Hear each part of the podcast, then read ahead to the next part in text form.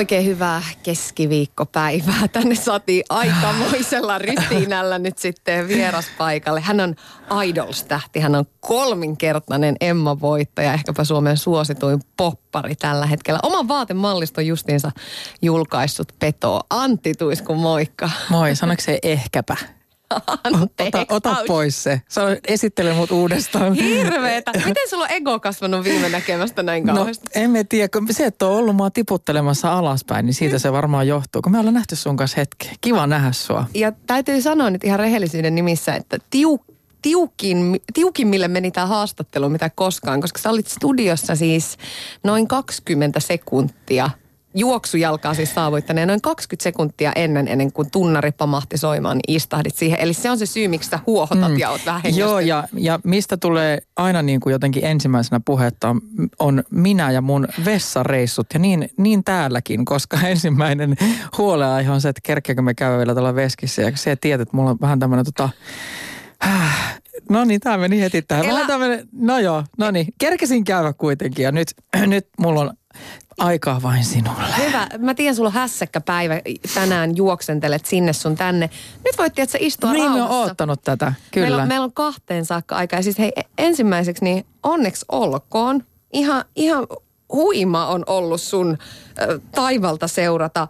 Paadi, papiidi, paadi. Se on myynyt platinaa ja pyydä multa anteeksi kunnolla on ylittänyt kultarajaan. Ihan huippua, onnea. Kiitos paljon. Tuntuu aika, aika hullulta, että vielä tuossa reilu vuosi sitten, kun lähdettiin julkaisemaan ensimmäistä biisiä Petoon irti, niin meidän niin kuin yksi isommista tavoitteista oli se, että me saataisiin niin kuin mun musiikki striimaamaan tuolla Spotifyssa, koska mun musiikki ei ollut striimannut koskaan. Kaikki albumit oli ostettu aina kauppojen hyllyiltä ja ihmiset ei löytänyt mun musaa sieltä, sieltä mihin se on niin kuin väistämättä ollut koko ajan menossa ja siirtymässä. Ja niin tuntuu aika, aika hurjalta ajatella sitä, että, että, tota, että nyt ollaan tilanteessa, missä sitten noi biisit menestyy tuolla noin hienosti, niin nyt, nyt ne striimaa, nyt ne menee hyvin. Kyllä ja isoja asioita tapahtuu. On tulossa Hartwall Areenan keikkoja sun muuta. Puhutaan niistäkin tänään, mutta, mutta mennään hetkeksi vähän ajassa taaksepäin. Siihen aikaan, kun säkin olit pikku tuiskuttaja mm. vielä. Pitääkö se paikkansa, että joskus pienenä poikana, niin sä hait Tenava tähti kisoihin biisillä tuhat yötä? Pitää, mutta tota, nyt mun täytyy sanoa, että, että me on vähän itsekin sekaisin siitä, että, että milloin oli teinitähtikilpailu ja milloin oli tenavatähtikilpailu, koska se muuttui sitten jossain kohtaa. Ja me on hakenut itse asiassa kaksi kertaa. Me on hakenut niihin molempiin. Ja toiseen me on hakenut sillä tuhat yötä biisillä ja toiseen kirkan leijat biisillä. Ja musta tuntuu itse asiassa, nyt kun me tätä puhun ääneen ja tässä samaan aikaan muistelen, niin musta tuntuu, että se on ollut niin päin just, että Tenava-tähteen me on hakenut sillä Leijat-biisillä ja Teini-tähteen sillä Tuhatyötä biisillä. Ja me on edelleenkin täysin varma, että kukaan ei ole kuunnellutkaan niitä mun C-kasetteja, koska en saanut kutsua edes niihin esikarsintoihin. Mikä vääryys. Mutta silloin jo kyti haave. Jotenkin mm. jossain siellä kaukana artistiudesta. No kyti ja me muistan siis sellaisen, oikeasti sellaisen tilanteen kuin eilisen päivän, että me on, ää, mun sisko on muuttanut pois meidän kotoa ja me on saanut meidän Hennan huoneen. Eli mun niin kuin oikeasti ensimmäisen oma huoneen. Me asuttiin pienessä 70, vähän päälle 74 semmoisessa kaksikerroksessa rivitalossa ja ja koska tota, olin meistä nuorempi, niin muthan aina niin syrjät, että me ollut aina se mm. väliseinä lapsi. Ja tota, kauhean katkera siitä edelleenkin. Mutta siinä vaiheessa, kun Henna lähti sitten pois kotoa, me sain sen oman huoneen. Eli me ollut itse varmaan silloin jotain 12, 13-vuotias mahdollisesti. Ja mä muistan, mä en, mä en tiedä, että mitä musiikkia me on itse kuunnellut niin kuin korvalappustereoilla siellä mun sängyssä. Mutta mulla on tullut hirveän vahva semmoinen fiilis, että, että me haluan isona laulaa ja me haluan isona esiintyä. Ja sitten me olin niin kuin jostain kuullut, että nyt on tullut semmoisia stereojärjestelmiä kaupan hyllyille, missä on tämmöinen nappi kuin karaoke pon. että kun sä painat sitä karaokepon nappia, niin se muka vaimentaa siitä niin kuin, mistä ikinä se sitä musiikkia soitatkaan, niin se vaimentaa siitä muka jotenkin sitten se alkuperäisen esittäjän oman ääni ja se voit laulaa mikrofonilla sitten siihen päälle. Niin me on kirjoittanut silloin yöllä niissä mun älyttömissä tunnetiloissa äitille ja isälle kirjeen, että voisiko ne niin kuin hommata mulle sellaisen laitteen, koska minä haluan – minä haluan, että musta tulee niin kuin isona laulaja ja esiintyjä. Ja me on mennyt hiippailu, mä oon se oman, oman, oman huoneen oven ja hiippailu sen pienen käytävän, mikä siinä oli. Ja ujuttanut sen kirjeen sieltä äitin ja isän huoneen ää, tota, oven alta. Ja se kirja meni sinne ja nyt me on tässä. Mutta toiko joulupukki koskaan sitten tätä laitetta? Ää, me en usko, että me enää siinä vaiheessa uskoin kauheasti pukkeihin, tai siis joulupukkeihin, pukkeihin kyllä, mutta tota, ää, hehe, naura vähän. niin, niin tota, mutta se tuli se laite, kyllä. Ja siis siitä sai niinku kokea oman osan kaikki meidän naapurit. Että ne oli sitten jossain, joo, ne oli jossain kohtaa silleen, että ei Jeesus, että nyt, niin kuin nyt joku hiljentäkää toi Antti Tapani. Mutta mä oon kuullut, että sen verran tässä on ollut ikään kuin suvun, jos nyt ei painetta, niin tämmöistä apua ikään kuin sun musiikkiuraan, että, että sun vanhemmat on myös olleet karaoken ystäviä ja sun ukilla on ollut tämmöinen rovahumppa niminen mm. yhtye 60-luvulla, joka on siis ollut vielä aika suosittukin. Joo, ja se tuli itse asiassa mun tietoisuuteen vasta ihan tuossa niin pari vuotta sitten, että, että pappa oli kerännyt jo kuolla. Hän valitettavasti me ei sen kanssa niin kuin ehitty tästä asiasta juttelemaan. Totta kai me tiesin, että pappa on ollut tosi musikaalinen, koska se soitti kaiken maailman instrumentit ja se oli kuorossa niin kuin vuosikausia niin kuin solistin roolissa ja – ja tota, mut, Voi hän olisi ylpeä susta niin, nyt. Ja kyllä se pappa kerkesi olla kyllä ylpeä. Siis että et kyllä, kyllä se kerkesi tuossa tota mun uraa kuitenkin sen, sen verran niin kuin ehti nähdä.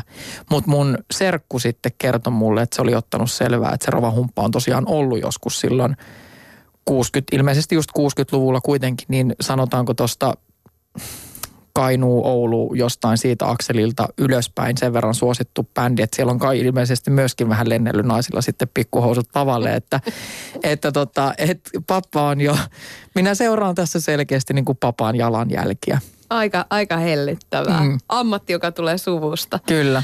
Äh, siinä mielessä tässä on myöskin tämmöisiä vähän surullisia vivahteita tässä äh, sun tarinassa, mitä tulee niin kuin nuoruuteen ja, ja musiikkimaailmaan, että et, et jossain vaiheessa, kun, kun vähän kasvoit, niin tuli aika paljon myös tämmöisiä niin ujouden tai johtuko se sitten kiusaamisesta vai, vai esiintymiskammosta vai, vai mistä, mutta, mutta sä kävit salaa laulutunneilla, mutta et oikein kuitenkaan uskaltautunut tai mm. halunnut esiintyä.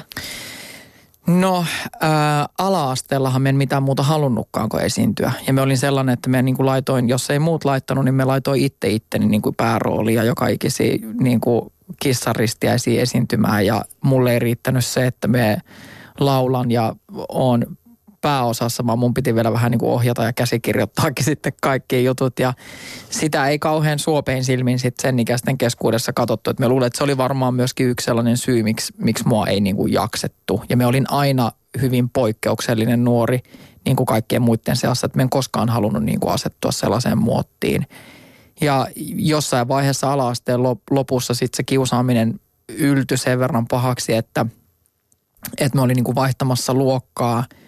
Ja tota, mua ei haluttu meidän luokkaretkille mukaan ja me sain nimettömiä kirjeitä ja tota, puhelinsoittoja kotiin ja mua uhkailtiin mun koulumatkoista ja kouluun tulemisesta ja koulusta kotiin menemisestä ja koskaan se ei ollut mitään sellaista niin kuin fyysistä väkivaltaa, vaan siis se oli sellaista niin kuin tosi ahdistavaa semmoista henkistä, että sun piti koko ajan niin kuin vähän miettiä, että et, et ihmiset hirveän herkästi halus niin kuin jotenkin äh, tavallaan niin kuin myrkyttää sitä, että mitä me on muka sanonut jollekin tai mitä me on mukamasten tehnyt ja aina piti vähän pelätä, että, että missä uskaltaa kulkea ja kenne uskaltaa luottaa. Ja se aiheutti muhun sellaisen – sellaisen, että okei, että jos tämä niin kuin esiintyminen ja esiintymisvimma ja halu niin kuin aikaan saa tällaisen niin kuin reaktion noissa ihmisissä, niin me en halua tehdä tästä elämästäni itselleni helvettiä sillä, että me niin kuin tieten tahtoen itseäni koko ajan tuon tykö.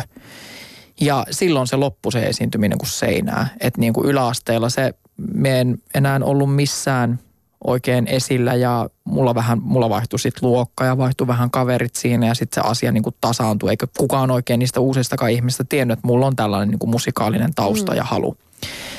Ja tota, sitten joskus 15-16-vuotiaana mä niin kuin hain Lapin musiikkiopistoon ja pääsin sinne sitten klassisen laulun linjalle ja – ja olin siellä itse asiassa aika pitkään sillä lailla, että me niin kuin koko ajan niin kuin ylläpidin sitä mun lauluharrastusta, mutta me en koskaan kellekään siitä oikeastaan puhunut mitään. Sitten jossain vaiheessa, kun me siirryin lukioon, niin sitten lukion rehtori sit sai niin kuin jostain kuulla, että hetkinen, että Antti on ilmeisesti niin kuin ihan hyvä laulamaan ja, ja tota, miksei se esiinny meidän juhlissa. Ja, ja tota, sitten niin kuin sit me te- sitten? No sitten me tehtiin rehtorin kanssa sellainen ää, sopimus, että kun me saan lakin – niin, niin tota, ja pääsen pois sieltä koulusta, koska sekin oli silleen, niin kuin, että kun me oli aloittanut Sivassa jo työt ja kaikki, niin se oli silleen, että apua, että nämä arvosanat laskee kuin lehmä häntä, että et, et kumpa sinä pääsisit täältä joku päivä vielä niin kuin pois. Niin me sitten tehtiin semmoinen, että sitten me laulan siellä niin kuin, tota, juhlissa, kun se päivä koittaa.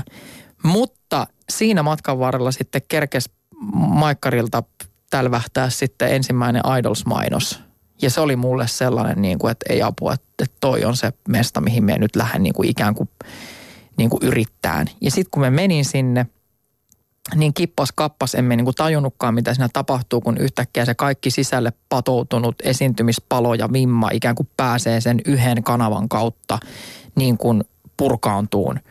Ja, ja tota, sitten loppu olikin tai onkin historiaa sillä tavalla, että siinä vaiheessa, kun mun piti sitten laulaa siellä koulun juhlissa, niin se todettiin jo niin kuin täysin mahdottomaksi toteuttaa, koska siellä oli jo toimittajat, niin kuin kuvaajat siellä koulun ulkopuolella ja sinne oltiin jo järjestämässä järjestysmiehiä ja kaikkea, että miten, miten tämän homman saa niin kuin toteutettua ja se sitten jäi.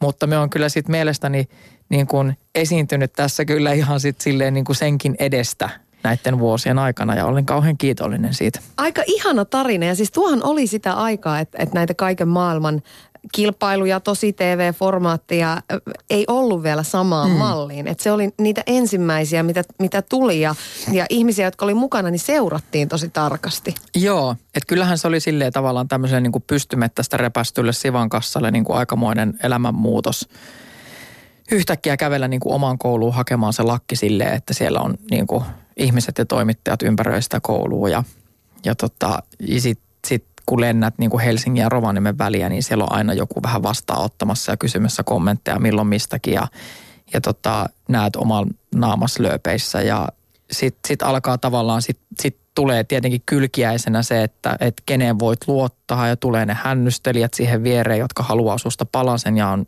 ja sitten ei välttämättä osoittaudukaan sitten luottamuksen arvoiseksi ja ja semmoinen, niin kuin, että, että aikamoinen oppikoulu. Me muistan tosi vahvasti sen, että sitä niin kuin, esimerkiksi meidän tapauksessa sitä äkkimenestymistä ja äkkijulkisuutta jotenkin kritisoitiin, muit, kritisoitiin niin kuin muiden niin kuin musiikkialan ihmisten kautta. Jotenkin ajateltiin, että se ei ole ansaittua, kun se tulee niin nopeasti ja, mm. ja että et, että ole kymmentä vuotta niin kuin treenannut tuolla kellarissa, että, että, että te saisi niin kuin kokea tällaista. Ja sitten niin itse itse niin kuin aina silleen niin kuin oikein tuli vihaseksi niistä kommenteista ja mietti mielessään silleen, niin kuin, tulkaapa elää niin kuin pari päivää tätä elämää. Tämä on sellainen elämän oppikoulu, että sä et voi mistään kellarista niin kuin tavallaan saada niin kuin tätä. Että niin kuin kaikki respekti sille ja niille ihmisille, jotka sen rakentaa sen homman tietenkin niin kuin sitä kautta, että en halua myöskään kuulostaa siltä, että tämä on jotenkin erityinen tie. Mutta kyllä tässä on niin kuin, on, on omat niin kuin haasteet ollut tässä niin kuin matkan varrella – mutta hetkeäkään en vaihtaisi pois, että, että kyllä me niin kuin, on tosi, tosi onnellinen siitä, missä me tänä päivänä ollaan. Toi on aikamoinen kontrasti, kun, kun miettii sitä Rovaniemi. Oliko se nyt veit, Veitikan, Tie. Veitikan tien sivaa. Hyvä Joo. Ja, ja sitten tota maailmaa, mihin, kun se kaikki tulee niin yhtäkkiä. Mm. Niin, niin toisaalta ne haaveet on aika kaukasia varmaan sieltä kassalta katottuna. Ja varsinkin Rovaniemen kassalta, että niin kuin, äh, väittäisin, että se on vähän vaikeampaa lähteä tuolta pohjoisesta. Että kyllä me olin silloin jo siellä niin kuin kaupan kassalla miettinyt sitä, että me olin ottanut selvää, että Helsingissä oli silloin Oulun kylässä Pop konservatorio. Että, niin kuin, että jos me haluaisin lähteä ikään kuin edistämään tätä mun musiikillista eteenpäin menemistä, niin se olisi varmaan todennäköisesti pakko tehdä niin kuin Etelä-Suomesta käsin. Mutta se tuntui kuitenkin aika työläältä ja vaikealta ja sellaiselta, että me en tiedä, että, että olisinko me ihmisenä kuitenkaan loppujen lopuksi ollut sellainen, että me olisin koskaan edes muuttanut välttämättä Helsinkiin, jos tätä kaikkea ei olisi tapahtunut.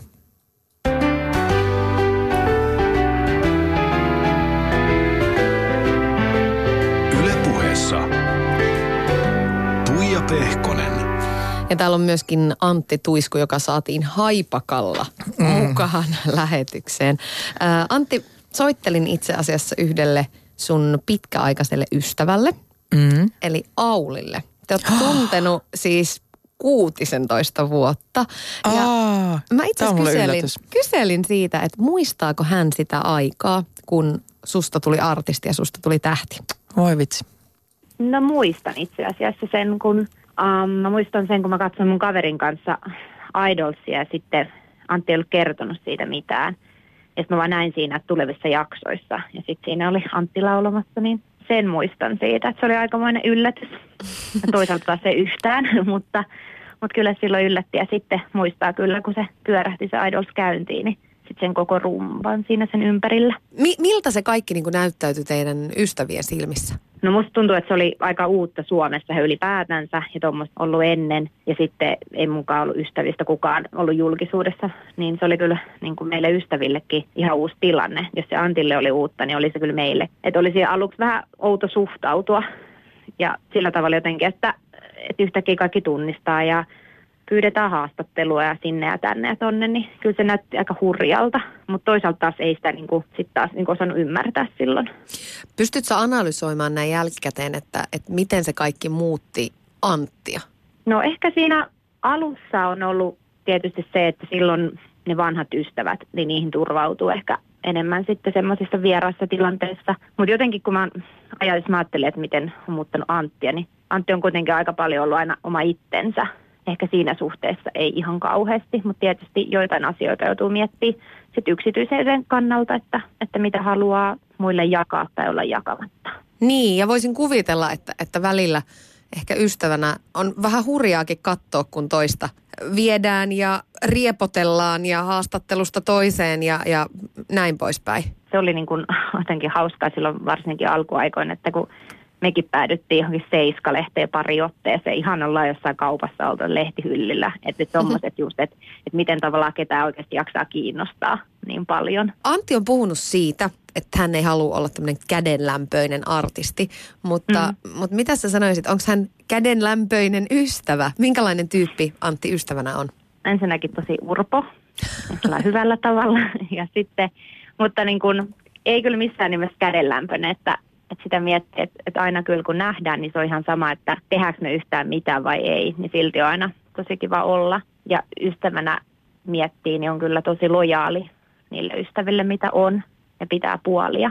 Ja on mukana kyllä sitten elämän eri tilanteissa. Siis oikeasti mekin ollaan kuunneltu jotain rölliä mun porukoilla. Parikymppisenä en nukuttu päiväunia, mutta sitten taas voi lähteä ihan spontaanisti jonnekin reissuun. Ja että oikeastaan löytyy aika paljon kaikki eri puolia. Hei, riittääkö Antilla vielä nyt, kun on keikkoja ja levyjä ja haastatteluita ja, ja kaikkea mahdollista Hartwall Areenaa, konsertteja, niin, niin riittääkö hänellä aikaa ystäville? Joo ja ei.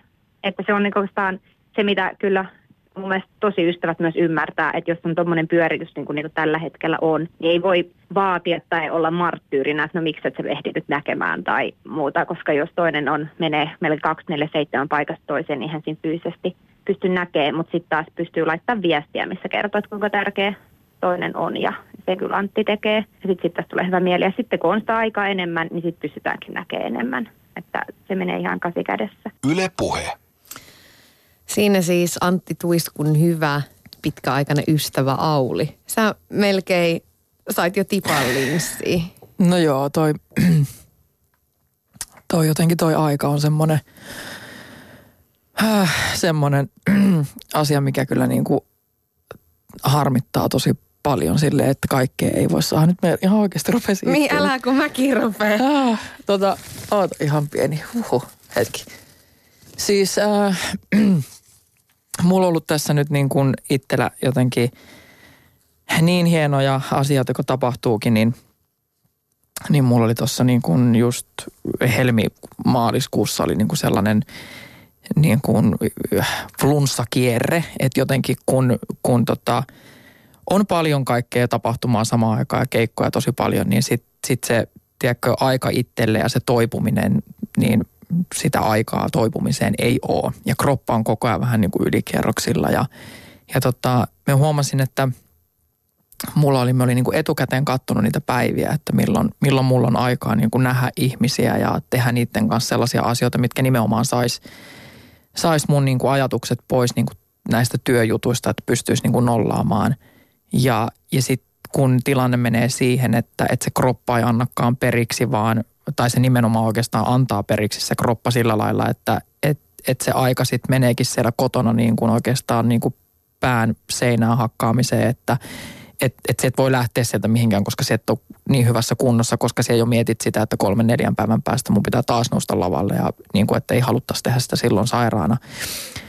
Niin se oli mulle, niin kuin, että, että mulla oli tuossa semmoinen niin kuin, äh, kuukauden puolentoista semmoinen niin kuin aikaikkuna, milloin me mietin näitä asioita tosi paljon just mistä Auli tuossa puhui.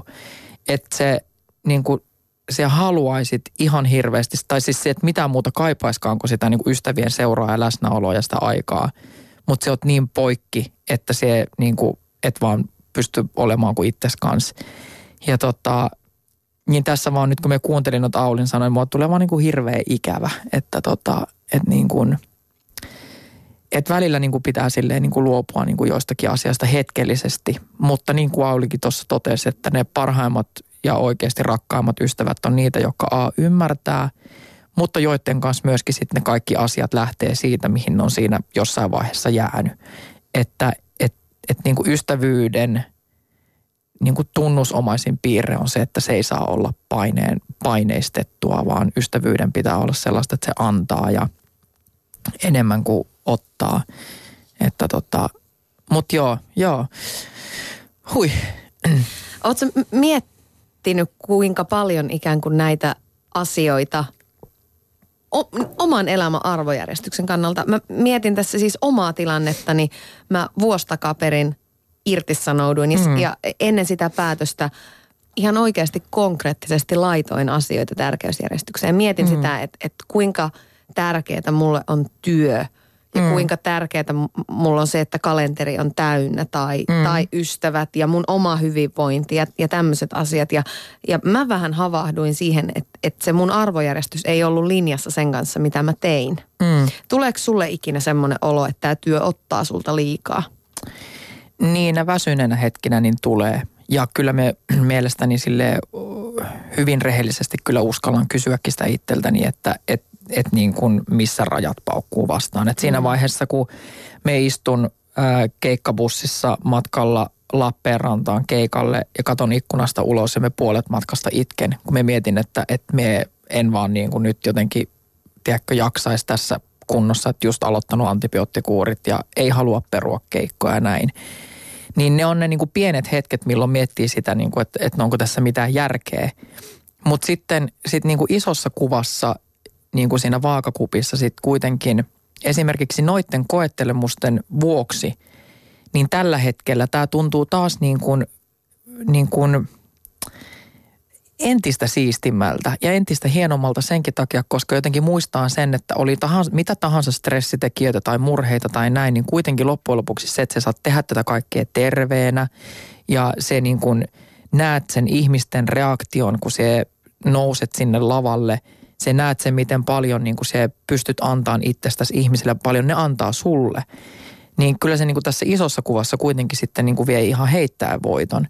Et, et me on miettinyt sitä, että et nyt mitä tulee niin kuin esimerkiksi näihin tuleviin Hartwall Areenan keikkoihin, niin, niin äh, tämä koko petomatka on edustanut mulle itselle sellaista niin kuin irtipäästämistä – Musta tuntuu, että me on ensimmäistä kertaa silloin pari vuotta sitten, kun me lähdettiin tätä viimeisintä albumia työstämään tekemään, niin musta tuntuu, että me on silloin oikeasti uskaltanut niin kuin vapautua, hyväksyä itteni sellaisena kuin oon ja, ja niin kuin lopettaa sen mailan puristamisen ja uskaltanut nauraa ensimmäistä kertaa kunnolla itselleen ja jotenkin mennä eteenpäin sillä ajatuksella, että asioita ei oteta liian vakavasti – myöskin se, että, että niin kuin antaa jokaisen ihmisen olla sitä, mitä on, pyrkii itse tiedostaan itsessään sen, että hitto, että mullakin on paha taipumus osoitella toisia sormella ja tuomita, mm. koska me eletään sellaisessa yhteiskunnassa, missä jotenkin kaikkien pitää niin kuin ihmeellisesti mahtua samaan muottiin. Ja kun me ei näe asiat tavalla, aloin näitä käymään läpi ja siitä syntyi tämä musiikki, mikä sitten konkretisoitu niin kuin tämän viimeisen vuoden aikana keikoilla, niin me huomasin, että herra isä, että – tässä on niin paljon isommasta asiasta kyse kuin siitä, että artisti nousee lavalle vaan niin kuin boostaamaan omaa ekoa tai fiilistelemään sitä yhtä hetken keikkaa. Mulla tuli sellainen olo niin kuin lähestulkoon kaikissa keikkapaikoissa, että täällä on niin kuin ihmisiä, jotka, jotka niin kuin rakastaa toinen toisiaan sitä enemmän, mitä maailmassa niin kuin on vihaa. Niin kuin just tuli, tiedätkö, samaan aikaan, kun tuli nämä kaikki pommi-isku, uutiset ja kaikki, niin miten, miten merkityksellisiksi ne omat keikat muodostu, koska siellä yhtäkkiä jengi niin kuin pitää toinen toisiaan käestä kiinni ja siellä lauletaan, niin kuin, että, että me en kuule sanakaan, kun ihmiset mulle supisee ja sanoo, niin kuin, että sun pitäisi olla tota, tota tai tota, koska täällä näillä keikoilla me saadaan olla just sitä, mitä me ollaan ja niin kuin meidät hyväksytään sellaisena kuin me ollaan ja, ja niin kuin me ei oteta niin kuin elämää niin kuin tietyissä tilanteissa liian vakavasti. Niin siitä syntyi semmoinen kollektiivinen hurmoksellinen tila, mikä näkyy niin kuin kaikissa keikoissa. Ja sen takia me niin kuin myöskin itse odotan näitä niin kuin ensi viikon Hartwall Arenan niin kuin petoshow spektaakkeleita, koska me uskon, että, että me, me, tämä kuulostaa kliseeltä, mutta me oikeasti uskon, että me jotenkin pystytään sen niin kuin niiden 24 000 ihmisen kanssa sen kahden päivän aikana niin oikeasti tekemään tästä maailmasta hetkellisesti vähän parempi paikka. Että tästä on tullut niin paljon isompi asia mulle siinä mielin itselle näiden kahden viimeisen vuoden aikana, että et, et me saa niin kuin toteuttaa itteeni, olla pöliä, hullu, niin kuin Auli sanoi, urpo ja, ja niin kuin – en välittää siitä, mitä muut musta ajattelee tai mitä muut multa odottaa. Ja, ja sitten yhtäkkiä me näen, että, että ne ihmiset, jotka on tullut katsomaan mua, niin ne on halunnut sitä samaa niin kuin perseelle potkimista. Ja sitten me ollaan yhtäkkiä niin kuin tuetaan toinen toisiamme, että et, et me ollaan tässä samassa junassa ja veneessä, missä me mennään niin kuin eteenpäin tällä samalla fiiliksellä. Niin sitten kun sä pääset kokemaan tollasia – niin se yksi keikkamatka, missä sä oot itkenyt puolet matkasta ja katsonut autoikkunasta ulos, että ei jaksaisi, niin se tuntuu tosi pieneltä. No nyt mä vähän, vähän ymmärrän tota taustaa vasta ja kun mä näen, kun sulla silmät syttyy ja sä alat mm. mäiskimään täällä käsillä ympärinsä, niin mä vähän, vähän ymmärrän sitä haastattelua, jonka susta luin, kun tietysti on nyt penkonut kaikki mahdolliset mm. taustat, mitä arkistoista löytyy. Ja mä jäin miettimään, muistan tosi selvästi sen hetken pari iltaa takaperin, kun luin Olisikohan ollut Anna-lehden haastattelu, jonka olit viime syksynä, loppusyksystä antanut. Ja siinä sä kerroit, että, että mikään tai että yksikään ihminen ei mene musiikin edelle. Mm. Mä jäin miettimään sitä, sitä, se oli musta jotenkin niin kylmästi sanottu. Mm. Että et, et onko se jotenkin niin, että jos sä oot artisti tai sä oot urheilija tai tähti tai stara, niin silloin on ok sanoa tällaisia asioita. Mutta mut mietitäänpä – myyjää, joka sanoo, että kukaan ei ole tärkeämpää kuin työ. Mutta mut mm. tarkoitat sä siinä nimenomaan musiikkia me, kaikkinensa? Siis me tarkoitan siinä niin kuin elämäntapaa ja mentaliteettia. Ää, se musiikki ja sen musiikin kautta tulevat nämä teemat, mistä me äsken puhuin, niin ne edustaa mun elämän arvoja. Ja, ja kun me sanon, että yksikään ihminen ei mene mun musiikin edelle, niin se tarkoittaa sitä, että – yksikään ihminen ei mene minun, ed- eh, minun edelle, koska se musiikki on yhtä kuin mun elämän arvot ja ne mun elämän arvot on yhtä kuin mu- minä ja mun persoona. Ja niin kuin, kyllähän tätä elämää pitäisi niin kuin elää lähtökohtaisesti niin, että sie hyväksyt ensin itse itse sellaisena kuin sie oot ja sie rakastat itse ittees pyyteettömästi, jonka jälkeen sie pystyt tarjoamaan ympärillä oleville ihmisille niin kuin ehjästä persoonasta niin kuin parasta mahdollista ikään kuin tukea ja ymmärrystä muita ihmisiä kohtaan. Ylepuheessa Tuija Pehkonen. Täällä on myöskin Antti Tuisku aika syvissä vesissä no, ollaan. No huomasin kyllä itsekin. Tällä hetkellä. Minkä takia sä Antti Aikanas halusit idoliksi ja minkä takia sä halusit artistiksi? Ennen, ennen mm. ikään kuin se maailma ei vielä ollut sulle tuttua. Mitkä ne oli ne asiat, mitkä viehätti? Musta me rupesin just nyt ihan miettimään sitä, että onko me itse asiassa koskaan halunnut idoliksi. Tai onko me koskaan halunnut sellaiseksi niin kuin megasuosituksi laulajaksi. Et se ei varmaan itse asiassa ole ollut koskaan mun semmoinen niin kuin päällimmäinen ambitio, vaan enemmänkin, että nyt, nyt kun me ajattelemme, tulee ensimmäisenä tuosta sun kysymyksestä mieleen kymmenenvuotias Antti, joka esiintyy sukulaisten häissä – Moi ei. Ja, ja mä oon nähnyt niitä valokuvia, mä muistan ne mun, mun niin kuin äitin kutomat villapajat, mitkä mulla on ollut päällä, kun mä oon siellä, tiedätkö, polvet tutisten seissyt kirkoeessa ja laulanut. Kyllä niin kuin se rakkaus sitä laulamista ja esiintymistä kohtaa on ollut niin vaan valtava, että et emme silloin ole niin kuin niissä tilanteissa ajatellut sitä, että, että me haluaisin olla näin ja näin suosittu. Vaan ehkä enemmänkin niin, että me muistan sen, kun mä oon saanut mun ensimmäisen sata markkaa – niin kuin se oli muuten silloin tosi Joo, tuommoisesta kirkkoesiintymisestä. Mä olin silleen, että wow, ai tästäkö voi saada rahaa? Että et niin kuin, et voisiko tällä niin kuin oikeasti niin kuin jotenkin elättää itsensä? Että niin kuin, ehkä se oli se, mitä me niin kuin toivoin, että me pystyisin jotenkin mahdollisimman paljon vaan tekemään sitä. Äh, m- miten se kaikki, nyt tietysti on kuljettu tosi pitkä matka, jos ajatellaan sitä idolsia ja sitten sit kaikki tapahtui, tapahtui nopeasti, mutta miten tämä kaikki on muuttanut sua? Kerrottakoon nyt, että en, en tota, laskenut alle, niin vaan kaadoin vettä tässä siis nyt. kauheita, sulla on vessajutut nyt ihan koko ajan Niin on. mielessä. Me koitan nyt vähän nyt jotenkin pehmittää tätä, kun me ollaan niin, niin syvällisiä No. filosofeja. Mutta tämä on ihanaa. Kysy multa uudestaan, mitä sä kysyt. Kysyin sitä, että miten tämä koko matka on muuttanut sua. Pauli tuossa sanoi, että sä oot ihmisenä pysynyt aika lailla samana, mutta mut kaikki se julkisuuden ja, ja sen mukanaan tuomat paineet tai Mm. ahdistukset, että et ne on tullut myöskin ikään kuin ystäville. No kyllä tässä täytyy olla niinku raadollisen rehellinen itselle. Että semmoinen, se niinku, äh, jatkuva alttius kritiikille, äh, kaikilla ihmisillä, suomalaisilla on susta joku mielipide. Että jos sä rupesit niinku avaamaan korvia ja silmiä niinku kaikille, mitä susta puhutaan ja mitä susta ajatellaan, niin siinä tulisi varmaan niinku oikeasti kuka tahansa hulluksi. Että tämä on opettanut mulle – musta on ensinnäkin musta on niin kuin äärimmäisen hienoa, että nämä kaikki mun urani ja samaan aikaan varmasti myös elämäni niin kuin hienoimmat asiat tapahtuu näiden 12 ja puolen vuoden jälkeen, koska niitä osaa arvostaa ihan eri tavalla. Mutta niiden kanssa osaa myöskin niin kuin elää. Et me väitän, että, että kun me tein tuossa viime syksynä, nyt tulee taas tämmöinen paljastus, sä pyysit multa, että on rehellinen, me on sulle oikeasti rehellinen. Ää, Me huomasin, että nyt lähtee menemään kovaa. Me näin ton kesän keikka rupeaa. Me tehtiin elokuussa päätös, että me laitetaan joulukuussa Hartwall liput myyntiin ja kaikkea. Mä silleen, että apua, että tässä tapahtuu isoja asioita. Että nyt, että jos mulla on joskus aikaisemmin mennyt pää sekaisin ja semmoinen niin oman identiteetin määritteleminen on ollut vaikeaa sen niin kuin pahimman julkisuushässäkän keskellä, niin nyt tässä on tavallaan kaikki pallot ilmassa siihen, että näin voisi käydä uudestaan. Ja mä rupesin niin kuin vähän etukäteen jo sitten niin kuin tekemään niin kuin asioita silleen, että et, et kumpa näin ei tapahtuisi.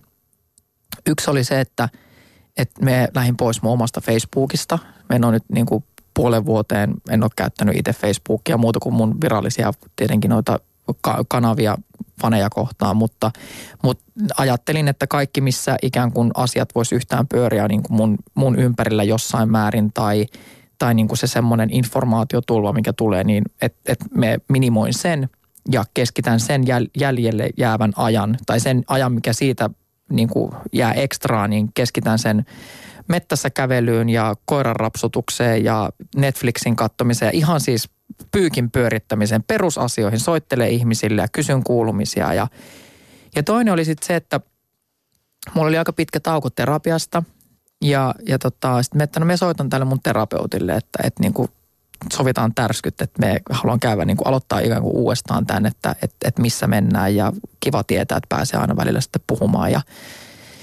sitten me nähtiin ja no nyt, nyt sitten sit se vähän niin kuin jäi sitten kuitenkin, että, että tässä en ole niin kuin kokenut sitten sellaista, että et, et, et mulla olisi ollut semmoista olotilaa, niin kuin, että olisi pitänyt niin kuin sitä ikään kuin jatkaa.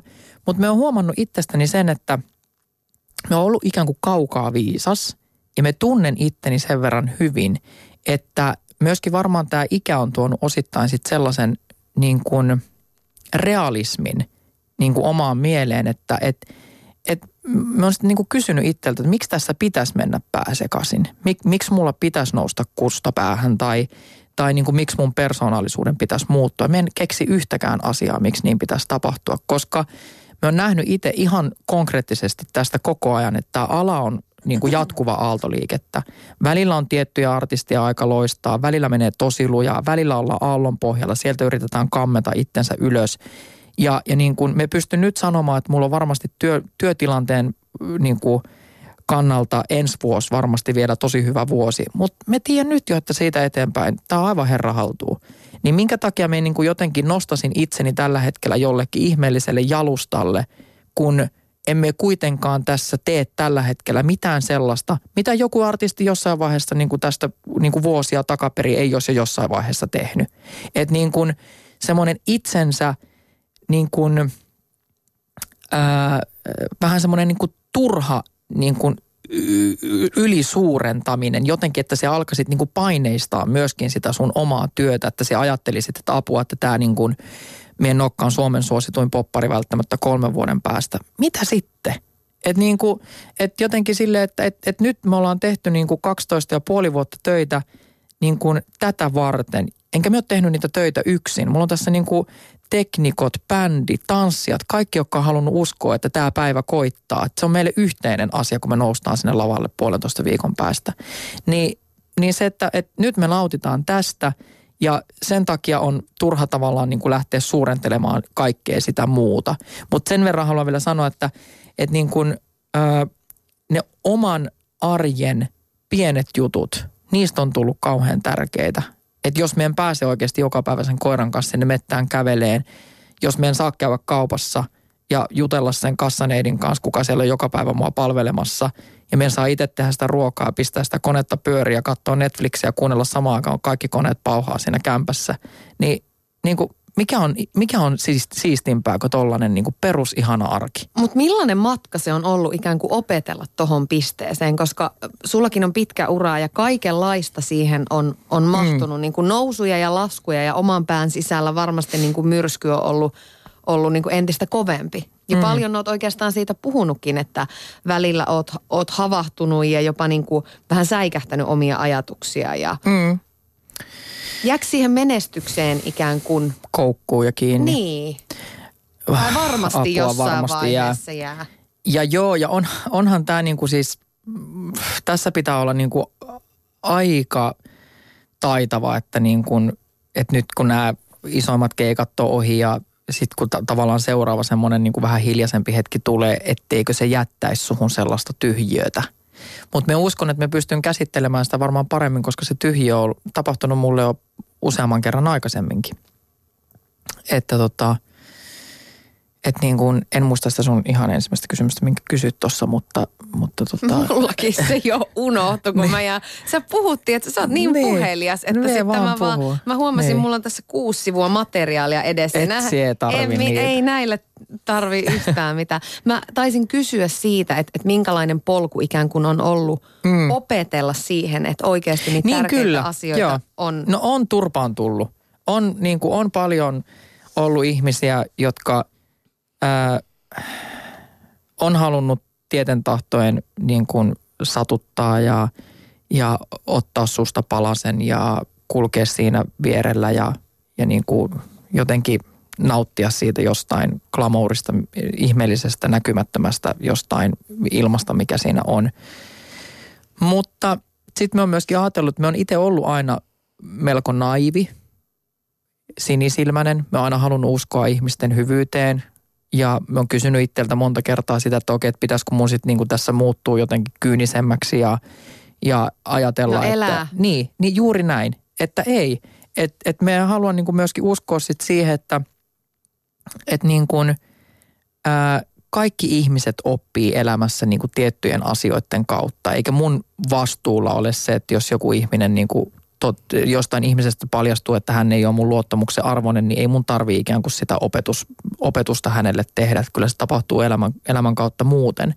Ja tota, niin kun, kun sulla on asiat itses kanssa hyvin, niin se pääset jo aika pitkälle sillä.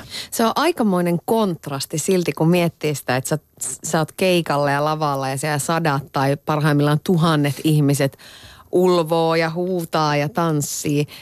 Ja sit sä meet yöksi kotiin mm. niiden omien pienten suurten ajatusten Kyllä. kanssa ja oot yksin siinä hetkessä, niin, niin vähemmästäkin se oma laiva vähän keikkuu. Mm, keikkuuhan se.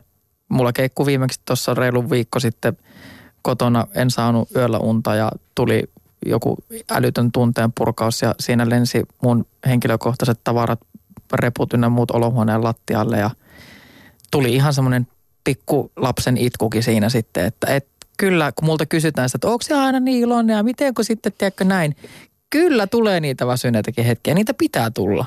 Öisiä raivareita. Öisiä raivareita. Ylepuheessa Tuija Pehkonen. Täällä on myöskin Tuiskun Antti loristelemassa vettä ja, ja Antti aiemmin tuossa kuultiin sun yhtä hyvää ystävää ja kuullaan itse asiassa myöskin toista hyvää ystävää ja kollegaa ja sulle myöskin biisejä tehnyttä Lindruutin Kallea. Aa, no niin.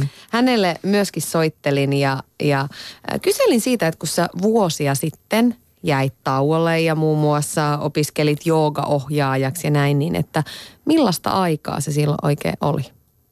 Se oli itse asiassa aika hauskaa aikaa siinä mielessä, että me oltiin, tota, me oltiin sattumoisin, jotenkin vaikka ollaan hyvin ystäviä, niin toisistamme tietämättä oltiin, oltiin tota, ostettu kämpät melkein naapureista tuota, Helsingin Lauttasaaresta. Ja, ja tota, se, oli, se oli jännä aika, koska me oltiin tehty siinä sit just Antin, tota, 2010 oli ilmestynyt toi Kaunis Kaos-levy ja me oltiin sitä tehty siinä ja jotenkin niihin aikoihin jo alkoi alko niinku Antista näkee sen, että, että se haluaa jotain, jotain suurempaa ja tämä ei nyt riitä.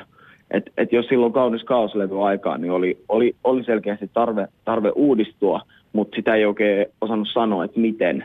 Sitä kokeiltiin kaikella niin kuin uusilla keinoilla tavalla, että siinä oli uusi tiimi, minä ja Riihimäen Antti ja Sirviön Sammuli pääasiassa, jotka, jotka sitä levyä lähti silloin tekemään. Et me oltiin ihan uusia nimiä siinä vaiheessa. Ja, mutta mut tavallaan toi on niinku heijastunut Antis aina, että se haluaa aina löytää uudet tyypit ja uudistuu jollain tapaa. Mutta kysyit siitä ajasta, niin se oli, se oli sellaista niinku bubbling under. Että jo, jo, jotain, jotain tuolla niinku pääkopas koko ajan tapahtuu ja ei oikein ole varma, että mihin suuntaan tästä pitäisi lähteä. Aika, aika henkeviä keskusteluja käytiin silloin. Jos ajattelee sitä, missä tilanteessa ollaan nyt ja ikään kuin Antin viimeisimmän levyn jälkeen, niin musiikki on ö, noista ajoista muuttunut aika hurjastikin, mutta, mutta kuinka paljon mies on sun mielestä muuttunut?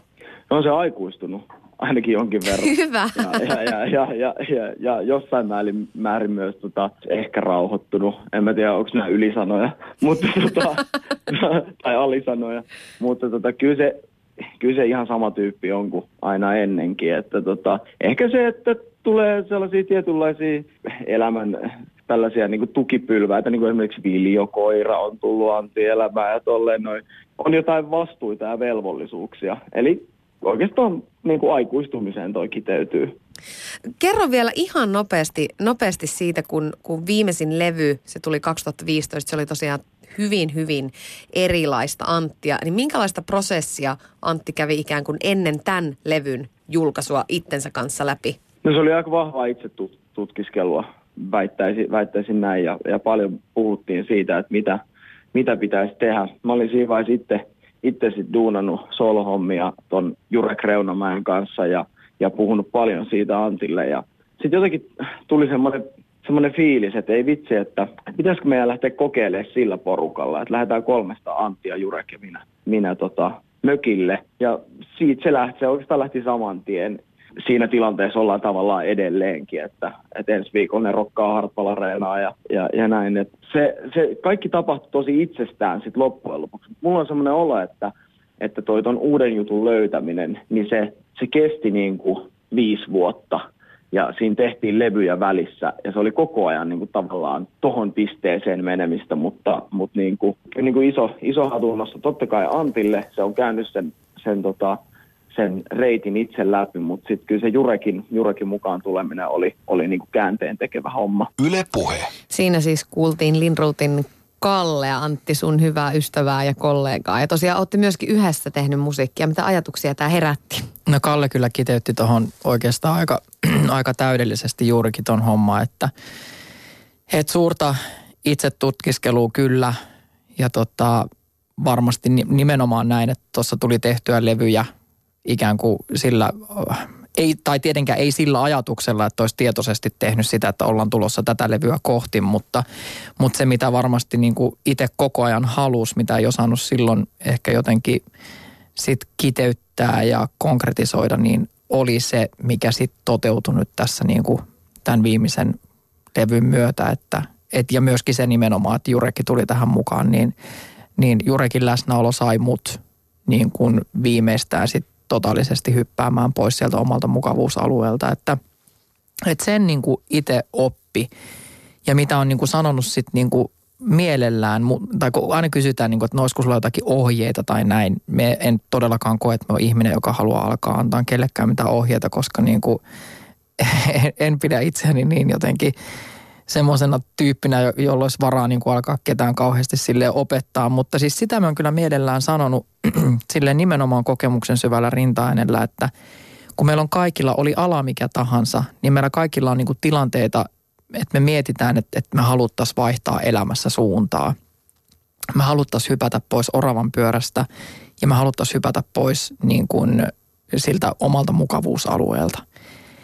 Ja pienimmätkin muutokset saattaa ihmiselle itselle tuntua tavallaan tosi isoilta. Mutta sitten niinku ikään kuin ulkopuolelta katsottuna ne ei välttämättä sit isossa kuvassa ja loppujen lopuksi olekaan kauhean isoja asioita. Elikkä sitä vähän sokaistuu. Sitä sillä. sokaistuu ja ihminen tottuu niin helposti kaikkeen. Että niinku, et mullakin oli niinku monta kertaa tuon prosessin aikana semmoinen olo, kun me tehtiin vaikka uutta musiikkia, että niinku, et no nyt me on niinku pois mun omalta mukavuusalueelta. Mutta mun piti tehdä se niinku se rehellinen kyseenalaistaminen ja itseni, itseni tutkiskelu niin monta kertaa, että me oikeasti tajusin, että emme ole ollut siinä vaiheessa todellakaan pois mun mukavuusalueelta, kun me on eka kertaa kokenut niin.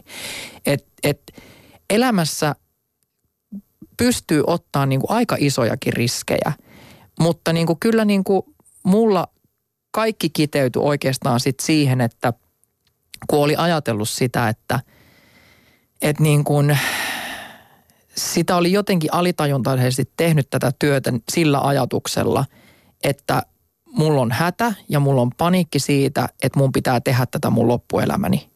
Miksi? Siksi, koska me en osaa tehdä tässä maailmassa mitään muuta.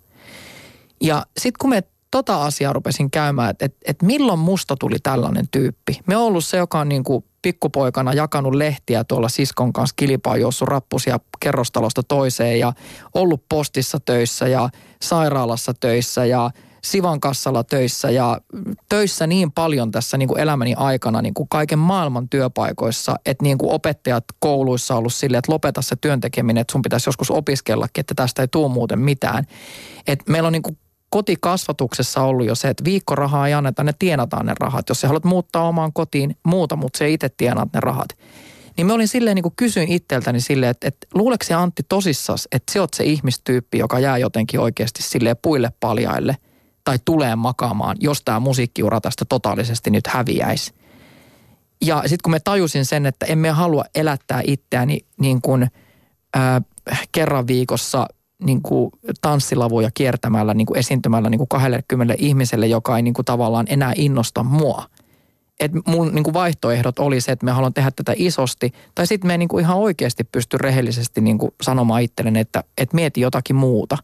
Niin se vapautti mut. Se, se ajatus vapautti, että eihän mulla ole silloin tässä mitään menetettävää. Ja, ja niin kuin se, se ajatus siitä, että ei ole mitään menetettävää, niin yhtäkkiä siitä tuleekin ihan niin kuin todella paljon hauskempaa siitä tekemisestä ja se uskallat alkaa nauraa itselle, uskallat ottaa isompia riskejä, uskallat hypätä pois sieltä mukavuusalueelta ja, ja niin kuin, niin kuin tehdä tällaisia niin kuin ratkaisuja elämä, elämässä. Ja just niin kuin Kalle tuossa sanoi, niin ilman näitä ikävuosia, ilman tätä niin kuin kokemusta, mikä, mitkä nämä vuodet on tuonut niin kuin tällä alalla, niin eh, se on ihan sama vaikka kuka tahansa alalla oleva ihminen olisi sanonut mulle kuusi vuotta sitten, että näin sun pitää tehdä. En myös tehnyt sitä. Että vaikka joku olisi tiennyt silleen, että, että, että näin tämä kannattaa tämä homma tehdä, vaan se kaikki on koko ajan rakentunut mun omassa identiteetissä, mun omassa varmuudessa kohti tätä päivää, kun me uskallan päästää vaan asioista irti. Miten pelottava ajatus se on, että jotenkin jos siitä musiikista joskus täytyskin luopua, koska se on kuitenkin niin iso osa sun elämää ja ehkä jopa sua. Mä en tiedä, pystyykö mm. sitä täysin erottamaan pois. Ei varmasti pysty kokonaan niin kuin erottamaan pois, mutta... Niin kuin mitä, mitä jäisi sitten? No sit jäisi toivottavasti Ehja Antti kuitenkin. Sellainen, niin kuin, joka nauttii elämästä niin, että kun se katsoo tuosta ikkunasta ulos, niin se näkee niin kuin oikeasti puissa värejä ja, ja niin kuin lintuja taivaalla ja oikeasti tämän maailman, kaikki maailman värit ja rikkauden. Että jos se vaan niin kuin tuijotat sitä sun menestymistä ja ajattelet vaikka taloudellista puolta, että niin kuin, että, että, että no tämä on sellainen ala, että, että tässä pystyy niin kuin eh, ehkä jotenkin toteuttaa semmoisia matkoja vaikka mihin olet aina halunnut lähteä ja sulla on niin kuin taloudellisesti niin kuin mahdollisuus tehdä jotain vähän erilaisempia asioita. Se olisi hirveä tapa elää. Et niin kuin kyllä me haluaisin niin kuin kokea, että olisin siitä huolimatta niin kuin onnellinen mun elämässä ja, ja niin kuin sinut itseni kanssa. Ja kun kysyit, että onko se pelottava ajatus, että jos se musan homma joskus loppuisi, se oli ihan helvetin pelottava ajatus, mutta se ei ole niin pelottava ajatus enää. Silloin kun tuli, kun mä jotenkin ajattelen, että, että nyt niin kuin viime vuonna tuli uusi Antti, tuli En kommentoi levyjä sieltä ihan älyttömän hyvin menestyneitä sinkkuja, petoon irti ja muita, niin, niin mikä se oli sulla silloin se olo? Oliko se, jännittikö sua, pelottiko sua? Olitko se varma, että nyt, nyt tämä kaikki tapahtuu vai mikä sulla oli silloin se fiilis? No se oli kyllä tosi itsevarma. Se oli niin itsevarma, että me olin niin kuin ensimmäistä kertaa niin kuin ihan tosissani valmis niin kuin pistään hanttiin ihmisten kanssa, jotka epäili niitä mun visioita. Et, et aina me on ollut tosi määrätietoinen ja semmoinen, että me on halunnut pitää kiinni omista visioista, mutta nyt mulla oli silleen niin kuin, että älkää yhtään koittako laittaa mua johonkin tiettyyn, että, että mun pitäisi tehdä tietynlaista musaa. Ja mun onni oli se, että mun levytyssopimus raukesi ennen tätä albumia. Ja, ja me kävin neuvotteluja kaikkien Suomen isompien leipeleiden kanssa ja, ja niin kuin kävin kuulostelemassa, että kuka antaisi mulle sellaisen ympäristön, missä me saan itse toteuttaa itseään ja 110 prosenttisesti. Me päädyin pysymään Warnerilla, vähän muutin ihmisiä mun ympäriltä ja, ja tota, ei sen takia, että aikaisempi ei olisi jotenkin toiminut todellakaan, sen, vaan, niin kuin, vaan sen takia, että me saan vaan uutta freesiä tuulahdusta siihen niin kuin omaan tekemiseen. Ja se on niin kuin ollut yksi parhaimmista päätöksistä ja, ja on hirveän kiitollinen onnellinen näille ihmisille, kenen kanssa me saan tätä tehdä. Tässä on nyt moneen otteeseen tullut tämän haastattelun aikana, aikana se esiin, että, että ka- kaikenlaista pääkopan sisällä on tämän niin kuin matkan aikana ja mat- matkalla täksi antiksi on, on käyty läpi, niin ootko se jotenkin nyt ehjempi ja tasapainoisempi ja vakaampi? Onko sulla parempi olla kuin aiemmin? On, mutta kyllä niin kuin iso työnsarka mussa on edelleen se, että me pystyisin olemaan itselleni armollisempi – ja, ja tota, uskaltaisin myöskin sit sanoa välillä ei ja uskaltaisin niin kuin priorisoida niin kuin oman jaksamisen paremmin, että et, et kun tekee työtä, mitä rakastaa näin niin tohimoisesti, niin siinä sitten helposti myöskin sit unohtaa niin kysyä itseltä niitä voimavaroja, että et missä oikeasti mennään. Että eihän se niinkään pitäisi sitten mennä, että et, et niin kuin tavallaan loppuun kuluttaa ja sitten odottaa sitä yhtä lomaa, mikä sitten tulee ja näin. Että, ja sitten sama taas. Ja sama taas jatkuu, että, että se on semmoinen, niin kuin mitä me opettelen, et, et, mutta en koe, että, että mulla on asian kanssa tällä hetkellä todellakaan mitään ongelmaa. Et niin kuin sanoin, että isossa kuvassa on niin, kuin, niin onnellinen niistä asioista, mitä tällä hetkellä tapahtuu ja, ja tämä on tosi etuoikeutettua. Ja ensi viikolla – herranen aika, onko se jo ensi viikolla? 23. ja 24. päivä, niin silloin sitten Hartwall-areenalla räjähtää. Mietitkö tota jo nyt niin kuin koko ajan? Mietin. Me on viime yönä valehtelematta siis puolen tunnin välein heräillyt siis kertaamaan koreografioita muun omassa päässä. Että niin kuin tämä on semmoinen jatkuva. Että onneksi mulla on huomenna niin kuin aikaa nukkua aamulla pitkään, että, että tota – että saa nukkuakin välillä. Mutta kyllä, vielä, vi- vielä viikonloppuna mulla oli pieni panikki siitä, että aika loppuu kesken, mutta nyt kun me ollaan päästy sitten tavallaan laittamaan palaset yhteen ja käymään isoja kokonaisuuksia läpi, niin nyt mulla tuli eilen semmoinen, niin kuin, että tästä tulee niin hienoa. Tämä on kyllä hullua, kun katsoo nyt taaksepäin. Jotenkin viime vuonna kaikki loksahti sulla kohdalla. Siinä on totta kai onnea ja siinä on paljon osaamista ja mm. siinä on myöskin niinku tiukat bisnessuunnitelmat siinä takana, mutta mut niinku se kaikki jotenkin ehkä huipentuu mm. nyt tohon. Mitä sitten? Se on sun iso unelma ja sitten kun se on saavutettu, niin mitä sä sitten haluat vielä? No me yritän ajatella tämän siitä huolimatta, että kyse on mun elämäni isoimmista keikoista tähän asti, niin me kuitenkin haluan niin kuin yrittää miettiä, että ne on kuitenkin kaksi keikkaa tämän kaiken rupeaman keskellä. Sitten tulee kuukauden loma ja alkaa kesäfestarit ja siellä kaikki ne kesäfestarit on kuitenkin ihan yhtä tärkeitä keikkoja. Että emme ole tässä mitenkään fanfaareilla niin kuin lähdössä mihinkään pimentoon ja, ja niin kuin silleen, haluat tehdä tästä niin kuin silleen elämää suurempaa numeroa. Et katsotaan, toivottavasti joskus tämmöisiä isompia keikkoja voisi tehdä niin kuin uudestaankin – mutta, tota, mutta nyt mennään tätä kohtia nautitaan näistä. Kiitos Antti Tuisku. Tsemppiä ihan älyttömän paljon sinne Hartwell Areenalle. Mä tuun katsomaan ja tanssimaan banaanit kädessä sinne yes. ja tsemppiä. Kiitos.